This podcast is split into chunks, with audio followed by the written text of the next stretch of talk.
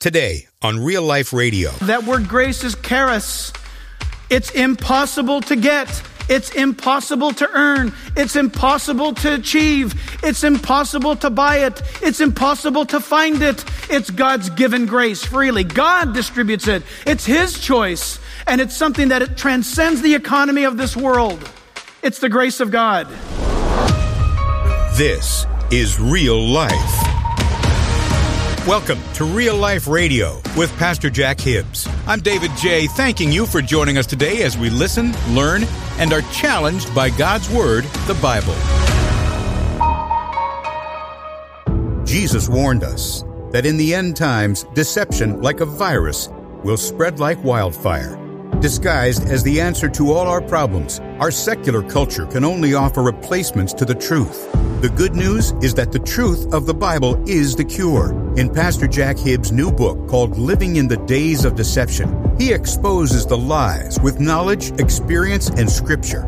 In a world of deceit, this book is a powerful tool for answers and for truth. From the inspiring foreword written by Mike Pompeo to the final chapter, Living in the Days of Deception is a powerful must read. Let the deception of this world stop here.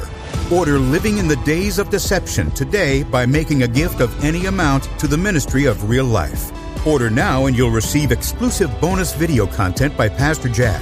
Go to jackhibbs.com slash days. That's D-A-Z-E days. jackhibbs.com slash days. On today's edition of Real Life Radio, Pastor Jack continues his new series called 1 Corinthians with a message titled Our Royal Route to Heaven. Now, 1 Corinthians was written by the Apostle Paul to the Church of God in Corinth, and this is a study on how to stay true to the gospel of Jesus Christ and how not to be caught up in human born philosophies.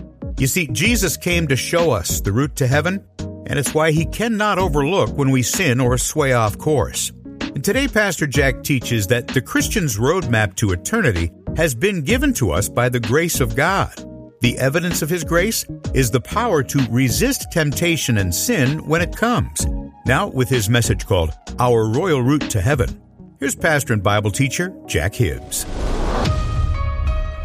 Get it for Joshua. I pray that you would do it for us, and that is you'd cause the clock to stand still.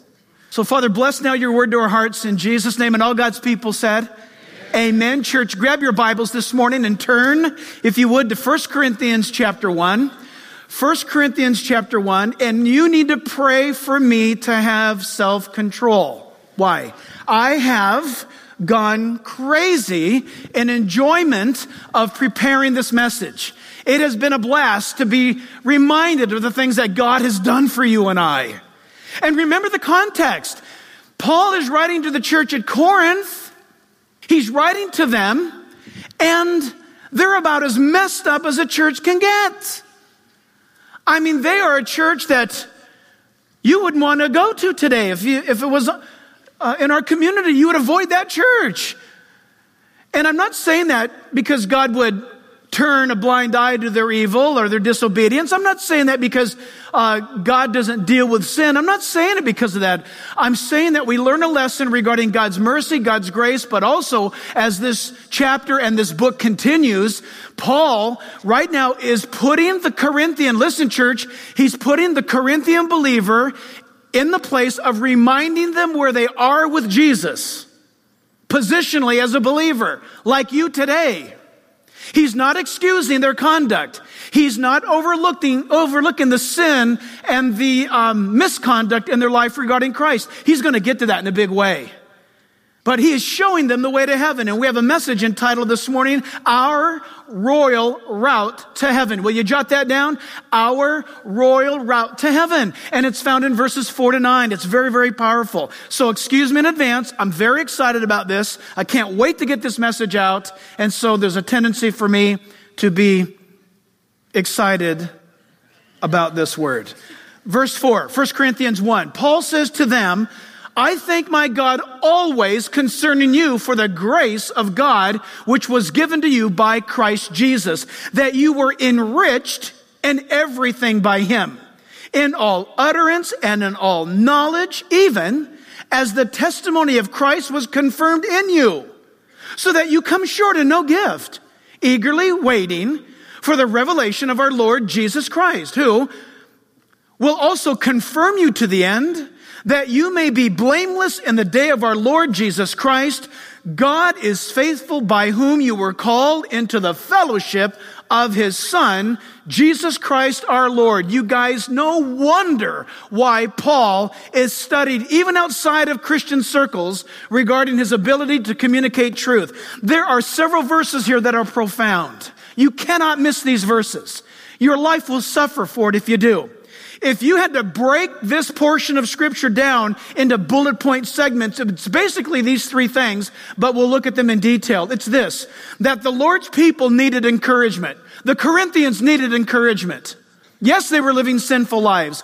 Yes, listen, they had, as it were, a Bible in one hand, but on Monday they had a girl in the other hand. They might have had a Bible in one hand on Sunday evening service, but they might have had drugs in their hand on Wednesday nights. They were messed up as a church. They lived in a sense of, yeah, we're okay, we're walking with Jesus. And on the other side, they were living a life that was completely not only opposite to Christianity, but we will learn uh, in future studies that they were Christians living a life that not even non believers lived. It was shocking. So they needed encouragement in righteousness, and he's going to give them that. What else? It's this what did the church at Corinth learn? And that was this, that they would be learning from these verses a practical, factual, living hope applied to them in a daily life. That Christianity, listen church, Christianity is not a Sunday gig. If your Christianity is limited to Sundays, you're messed up. You're a Corinthian. Ushers, just open the doors and let the people out. Just let them go. I don't want to hear that. I want to do my God thing, and you better keep that message to 59 minutes, and you better, hey, listen, you know what? Putting God into our lives is not a convenience of ours.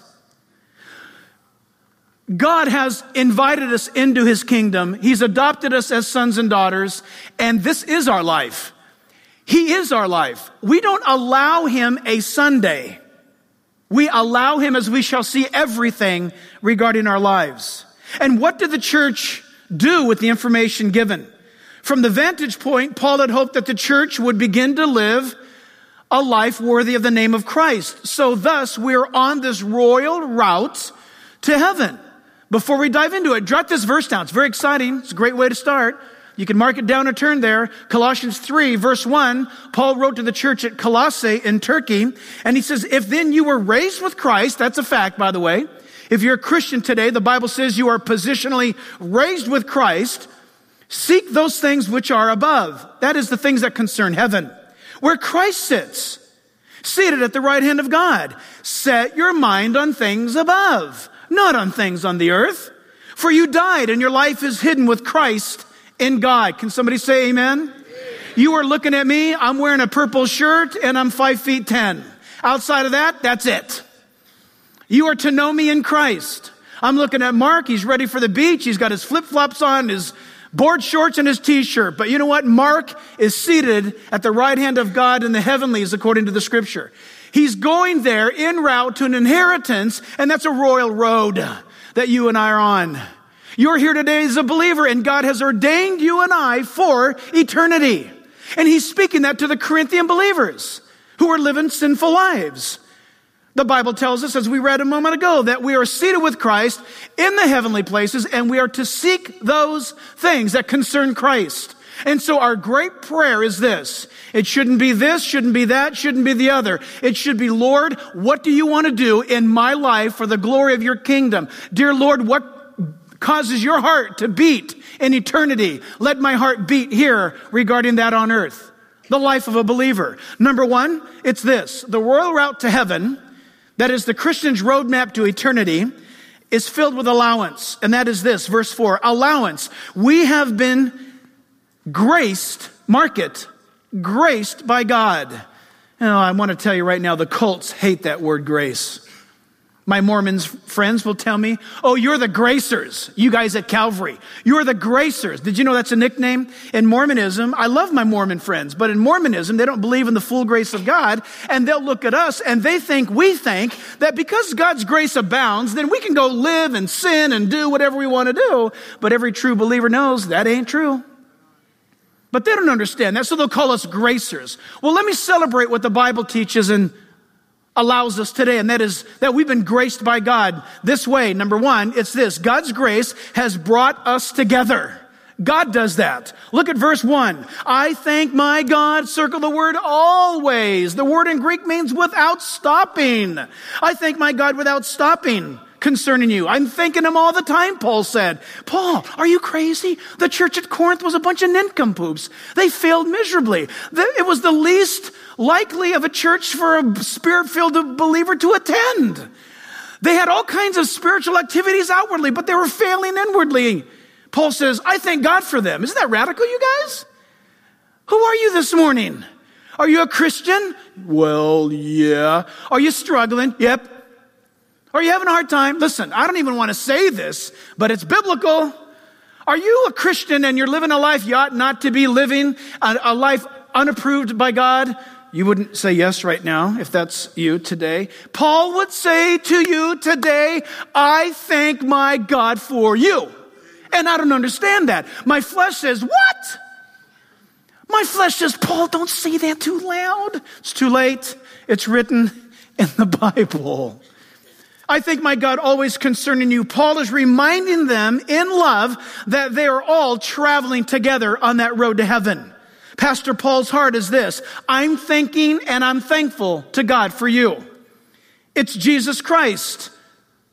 It's the gospel of Christ that it's all about. And here's the amazing thing. The Corinthian believers had come to believe in the gospel.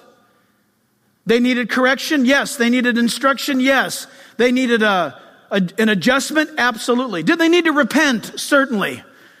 But the universal spread of the gospel is the gospel of Jesus Christ.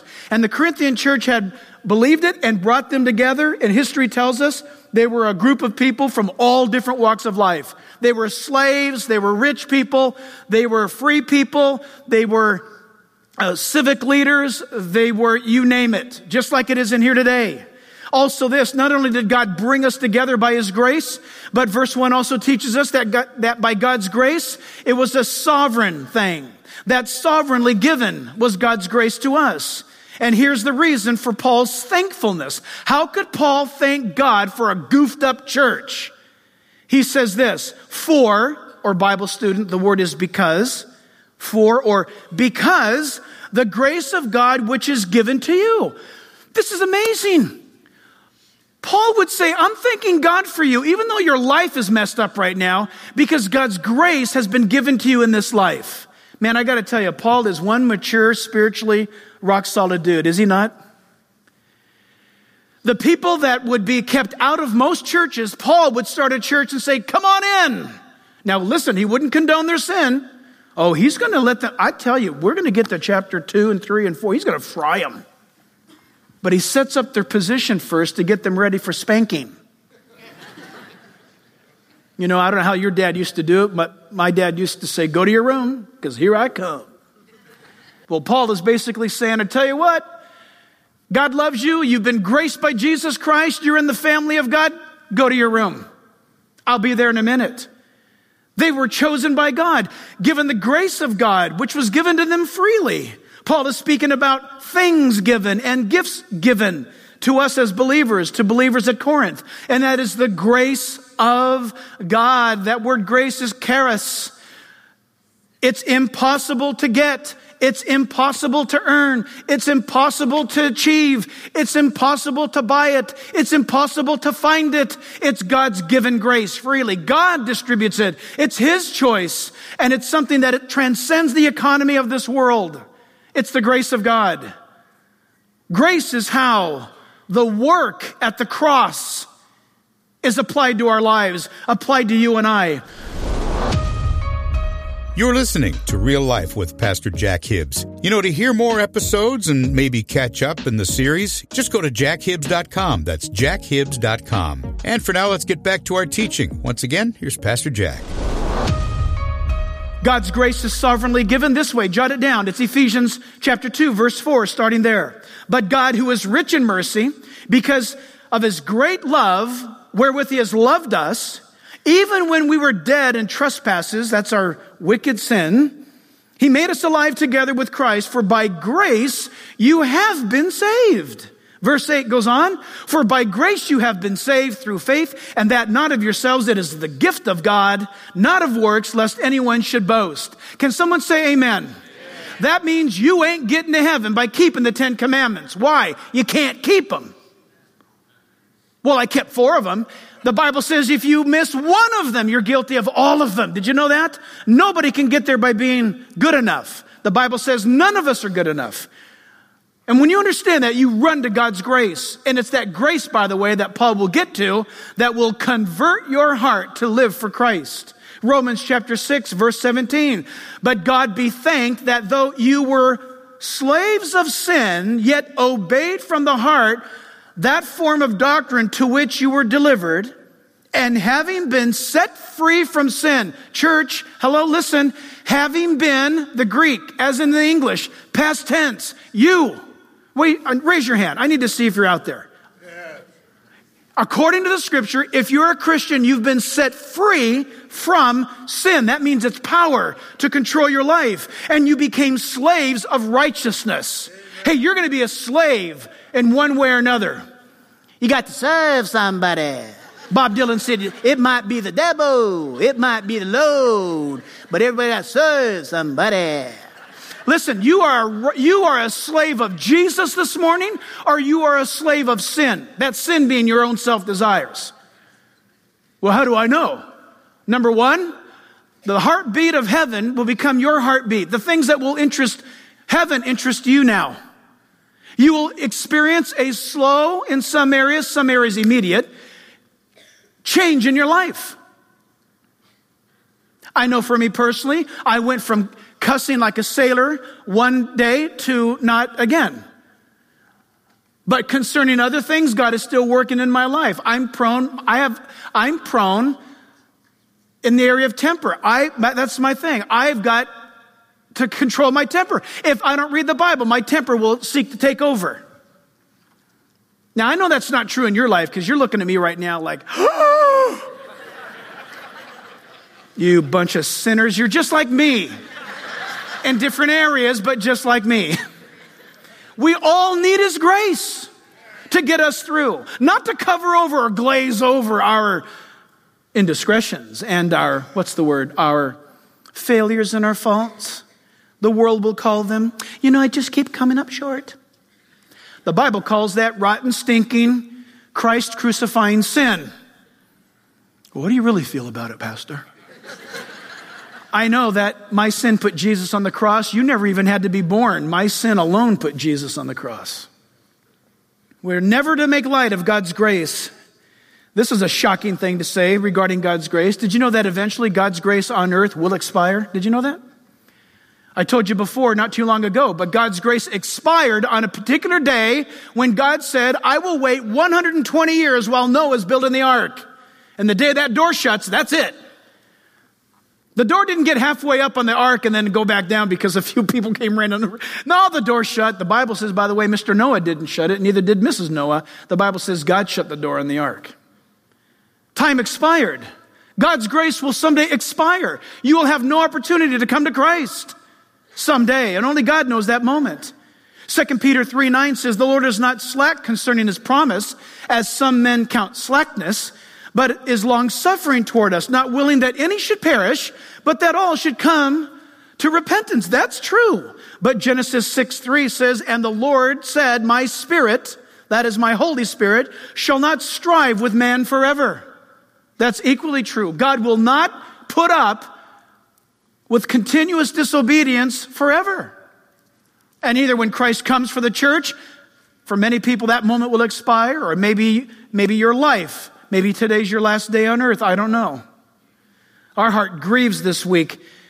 We made a beautiful announcement to you last week regarding Mali and all that God has done for you and for us in Mali with over 600 children. And you guys responded beautifully. And uh, we have people deployed right now there, not by choice. We've got people that have landed by now in Mali because while we were just the day after we were giving that announcement to all of you, and you responded so beautifully to your work in Mali, the eight month old daughter of our pastor over that work got bit by a mosquito, got malaria, and died on the street at 2 a.m. as they were waiting for some form of transportation to get her to the hospital in the city.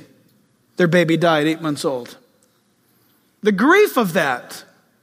Now, that's with a baby and that precious baby, Cynthia's in the presence of the Lord right now, rejoicing. That little baby is.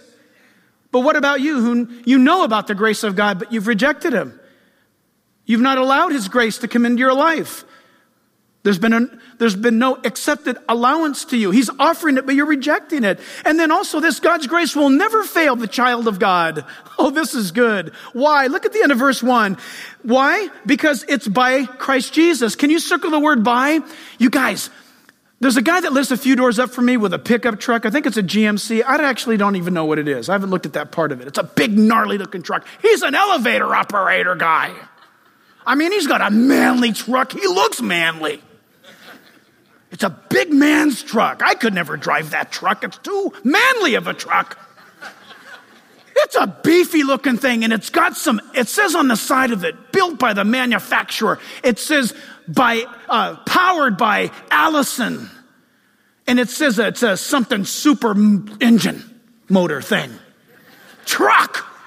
And every time I walk by that truck, I feel like a little girl when I walk by that truck because my Ford looks like a wimp compared to that truck. My Ford's only powered by Ford. But his GMC is powered by Allison. Whoever Allison is sounds kind of girly, but I guess it's a big deal. And he starts it up and it goes, whoosh. it sounds like a jet engine. And mine goes, Your salvation is powered by Christ Jesus. You ain't going to get better than that. Oh, well, you know what? Uh, I, I'm, I'm trusting in my church to get me to heaven. Oh, really? Good luck. I'm trusting in my good works to get me into heaven. Good luck. I'm trusting if I blow myself up and take out a bunch of infidels, I'll go to heaven. Good luck. My salvation is powered by Jesus Christ. Who powers your salvation? The grace of God says Jesus did it. All to Him we owe. It's an amazing thing. Am I yelling? Sorry, I'm just getting started. I'm sorry about that. His grace will never fail us. Second Corinthians chapter 8 verse 9 says, For you know the grace of our Lord Jesus Christ that though he was rich, that is in heaven, yet for your sakes he became poor. The word means to stoop into humanity that you through his poverty might become rich. That is elevated by his divinity. Isn't that awesome? Wow. He came down so we could go up. What an amazing God we have. Now, a little bit about God's grace. I steal these words from G. Campbell Morgan. He says the doctrine of the grace of God is purely academic until you need it. Then it becomes the most useful, practical, resource available to the Christian warrior and his witness. Think of that. Pastor and Bible teacher Jack Hibbs, here on Real Life Radio, with his message called Our Royal Route to Heaven. Thanks for being with us today. You know, this message is part of Pastor Jack's series called First Corinthians. It's a series on the Corinthian church and the Apostle Paul's bold call for purity. And we'll continue on the next edition of Real Life Radio. Hey, this is Jack Hibbs here, and I want to encourage you to get our brand new book, Living in the Days of Deception. This book is specifically written to help you and I navigate these very deceptive times. Here's a special offer. Yes, it is available wherever books are sold. However, right here at jackhibbs.com, if you order it here with us, you will get and only get right here four video teachings where I address certain aspects of the book with you personally. And so we look forward to you getting your own copy, Living in the Days of Deception, right here at jackhibbs.com, and you can get the four exclusive bonus teachings as well. Living in the Days of Deception by Jack Hibbs is available for a gift of any amount at jackhibbs.com slash days. That's D-A-Z-E, days. Once again, jackhibbs.com slash D-A-Z-E. You know, Jack Hibbs truly believes that we are living in some of the most exciting days in history. which brings some great opportunities to share with the world a powerful, no nonsense presentation of the gospel to this generation, who, by the way, are really searching for answers and for truth. Will you stand with us in sharing this message in real and practical ways? We ask that you commit to support real life and the teachings of Jack Hibbs with a gift of your choosing. Simply go to jackhibbs.com. There you'll find instructions on how to give a one time gift or a recurring gift. If you'd prefer to call, here's that phone number 877 777 2346. One more time 877 777 2346. Your gift will be faithfully put to work because it's our desire that through Jesus Christ, you will know real life. This program is made possible by the generous contributions of you, our listeners. Visit us at jackhibbs.com. That's jackhibbs.com. Until next time, Pastor Jack Hibbs and all of us here at Real Life Radio wish for you solid and steady growth in Christ and in His Word. We'll see you next time here on Real Life Radio.